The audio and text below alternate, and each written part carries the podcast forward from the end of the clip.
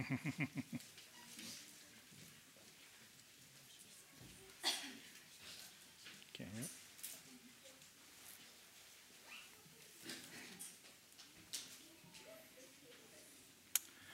My name's Tim Brown. I'm the pastoral intern here at uh, Greater Hope, and we're thankful that you have decided to come and worship with us today.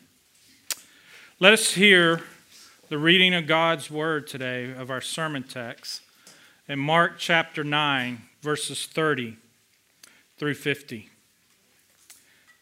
They went on from there and passed through Galilee, and he did not want anyone to know for he was teaching his disciples, saying to them, The Son of Man is going to be delivered into the hands of men, and they will kill him. And when he is killed, after three days he will rise. But they did not understand the saying, and were afraid to ask him. And they came to Capernaum. And when he was in the house, he asked them, What were you discussing on the way? But they kept silent. For on the way they had argued with one another about who was the greatest. And he sat down and called the twelve, and he said to them, If anyone would be first, he must be last of all and servant of all. And he took a child, and he put him in the midst of them, and ta- taking him in his arms, he said to them, Whoever receives one such child in my name receives me. And whoever receives me receives not me, but him who sent me. John said to him, Teacher, we saw someone casting out demons in your name, and we tried to stop him because he was not following us. But Jesus said, do not stop him, for no one who does a mighty work in my name will be able soon afterward to speak evil of me. For the one who is not against us is for us. For truly I say to you, whoever gives you a cup of water to drink because you belong to Christ will by no means lose his reward. Whoever causes one of these little ones, who believe in me to sin, it would be better for him if a great millstone were hung around his neck and he were thrown into the sea. And if your hand causes you to sin, cut it off. It is better for you to enter life crippled than with two hands to go to hell, to the unquenchable fire. And if your foot causes you to sin, cut it off. It is better for you to enter life lame than with two feet to be thrown into hell. And if your eye causes you to sin, tear it out. It is better for you to enter the kingdom of God with one eye than with two eyes to be thrown into hell, where their worm does not die and the fire is not quenched. For everyone will be salted with fire. Salt is good but if the salt has lost its saltiness, how will you make it salty again? Have salt in yourselves and be at peace with one another. Thus ends the reading of God's holy word. Let me ask you a question Has your life ever been turned upside down? Has everything that you've known, been shaken to the core that you just couldn't find direction. And all that you were left with was the moment of your ignorance. That's what we find here with the disciples.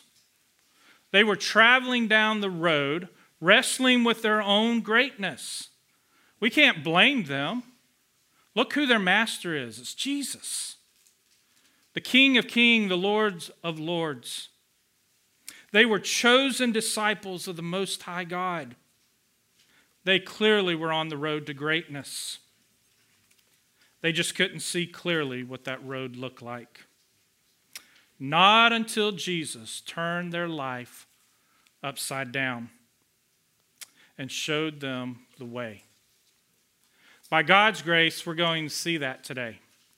As we look at the road to greatness, where it first begins, second, where the road leads, and third, where the road ends. First, where the road begins. For Jesus, he's teaching about greatness to defy all human wisdom. And he says that the road to greatness begins with humiliation. With humiliation. That's probably not our definition of greatness, but that's Jesus' definition of greatness. Because what Jesus does when he takes his disciples and teaches them, he begins with the gospel. Look at verse 31. Here it says that for he was teaching his disciples, saying to them, The Son of Man is going to be delivered into the hands of men, and they will kill him. Notice that's what Jesus wants his disciples to hear first.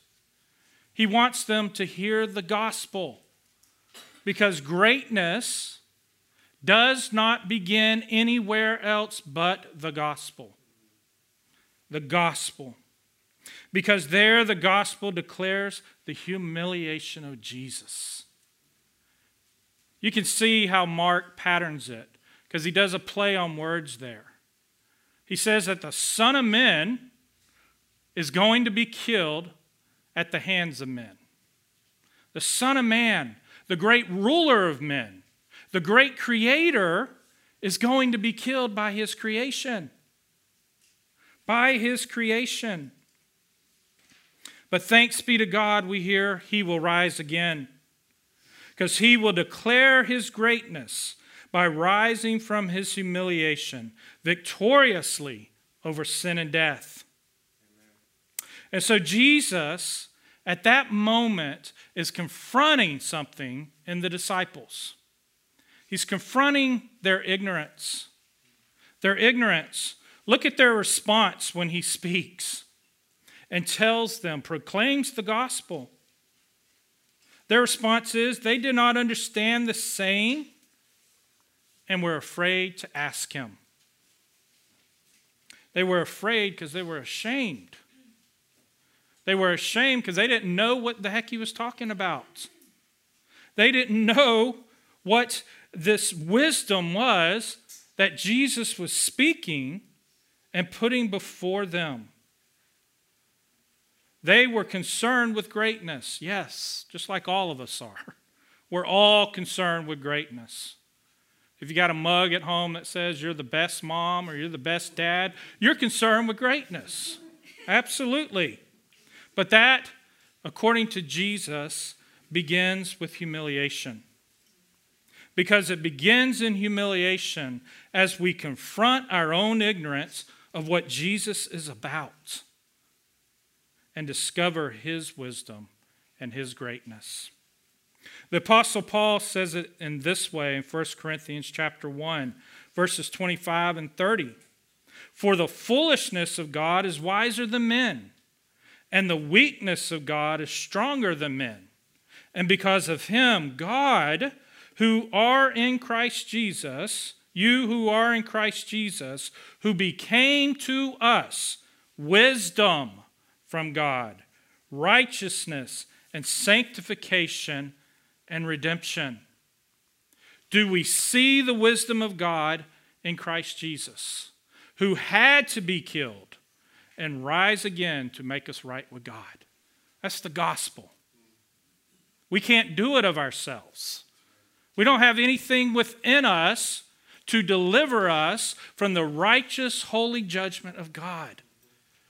We need another who comes and dies in our place. And that's what Jesus was teaching his disciples. Teaching his disciples that greatness begins where the gospel begins. And so let me ask you has your idea of greatness ever been challenged? Ever been challenged?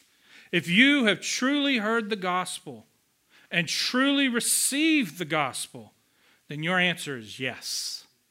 Yes. For the gospel shatters and shakes the foundation of our life and turns it upside down. And this greatness, this idea of greatness, it needs to be challenged if we're going to live in light of the gospel. Because we have a natural inclination to believe this about greatness. I want you to ask yourself as these words are coming forth is that what I thought greatness is? Greatness begins with a life of authority and power.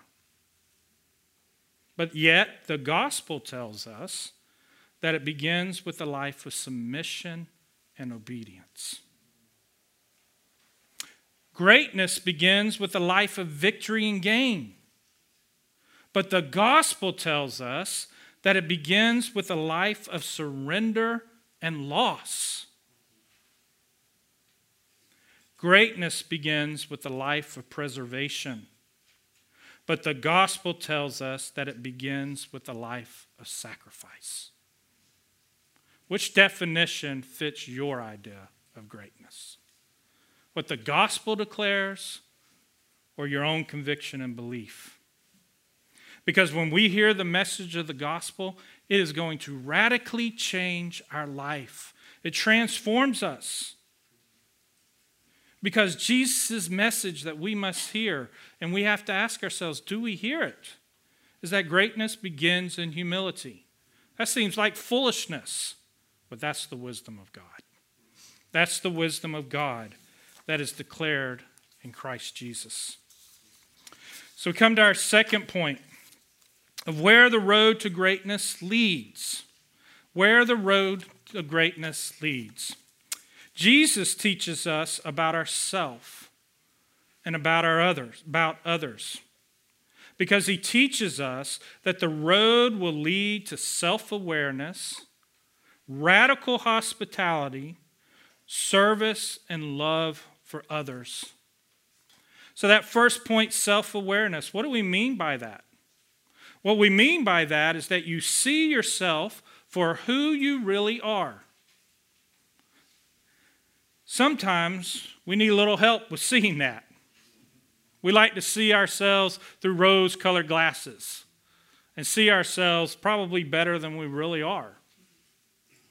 But Jesus is happy to help us with that.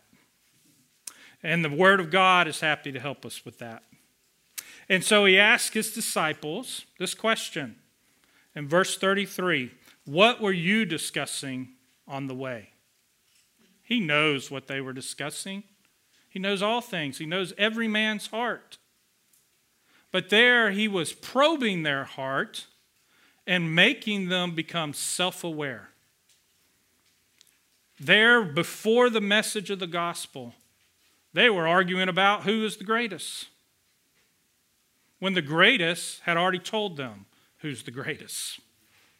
That Jesus is the greatest. What greatness can we have before Jesus? All of our honor, all of our glory, all of our praise, whatever we have is like filthy rags. It's like dung, is what the Apostle Paul said. That it's of no value, it has no honor. Because Christ Jesus possesses it all. And so, what happens there? The disciples, once again, they keep silent. That's what it says in verse 34. But they kept silent, for on the way they had argued with one another about who was the greatest. They were ashamed when they became aware of who they really are. Of who they were, really are, they became shameful. And we go through that moment. When we're confronted with the truth, we're going to turn back into our shame if we hear it. If the Lord opens up our hearts and our eyes to hear it, then we will experience that moment of ignorance. Second, Jesus tells us that the road leads to radical hospitality. So often we judge about who we're going to welcome and receive and show love to based on who the person is. And here, what Jesus does is he takes this little child and he places them in the midst of the disciples after he sat down because he's teaching. And he sits down in the middle with this little child to show here's one of the lowest status. And I'm telling you, once you receive one in this low status, you not only receive me, but the one who sent me. The one who sent me. That should change our whole understanding of who it is that we should show a welcoming spirit to and who we should receive. The disciples had their desire for status and prominence encountered at that moment. That God confronted it and looked into their hearts, said, Do you understand this message? And then the third point of where the road leads is service and love for others.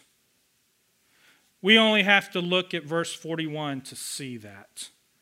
The simplest thing of bringing a cup of water to drink in the name of Christ is what God regards with great honor. Anyone can do that. That's the point. That Jesus is teaching his disciples what it truly means to love one another. So ask yourself do you see greatness in yourself? Do you see greatness in yourself? There's a game that my daughter likes to play, and it's called Would You Rather. Would you rather? So let's entertain that game today. Would you rather discuss what's in it for you or what's in it for others? Would you rather be served or serve? Would you rather receive recognition or give recognition? That's where the road of greatness leads. That's where the road of greatness leads for every Christian is to ask those questions of yourself. And the Bible really calls this game examination. Examination. There we cry out if we truly have heard the gospel and we need Christ Jesus. Examine me, O God. The psalmist says it in Psalms 139 and verse 23 through 24 Search me, O God, and know my heart. Try me and know my thoughts, and see if there be any grievous way in me, and lead in the way everlasting. The road to greatness leads to the fruits of the gospel. Fruits of the gospel. And we come to our last point is that the road has an ending. There is an end. There is an end that results in greatness. The gospel doesn't it, leave it as a cliffhanger. Mark doesn't leave it as a cliffhanger. He's very clear, he's very exact here. And where Jesus teaches us that the road comes to an end he gives us two understandings of what those ends could be. The first is it ends in sin and destruction in hell. The second is it ends in sacrifice and glory in the kingdom of God. Jesus teaches about sin that he's dead serious about it. He doesn't ignore sin, he addresses sin in the most uh, powerful way, if you will. He tells us, in summary, that greatness achieved in sin is just not worth it. Because you're going to lose everything. Everything that is precious. And so, there, he takes us through a hyperbole of contrast. Through verse 43 through 48. He speaks about that the life that you're living matters. It matters to God. Don't be ignorant that God isn't considering how we live. Because he gives us a warning, he sets a contrast, and he says, Is it better to enter into the kingdom of God without something than it is to be thrown into hell with everything? that you possess here, the things that you feel that are so precious, that you don't want to lose your legs, you don't want to lose your hands, you don't want to lose your eyes. But yet, is it worth it to lose that in order to enter into the kingdom of God? And what Jesus is saying there, through those hyperboles, is that sin must be killed. Sin must be killed. The Puritan John Owen said it in a great way. He said, Be killing sin, or sin will be killing you. That's what sin does it kills you. Disobedience to God, transgressing the law of God, leads to death. Take it serious because Jesus takes it serious. Then the final place for us to understand that the road of greatness ends is in sacrifice.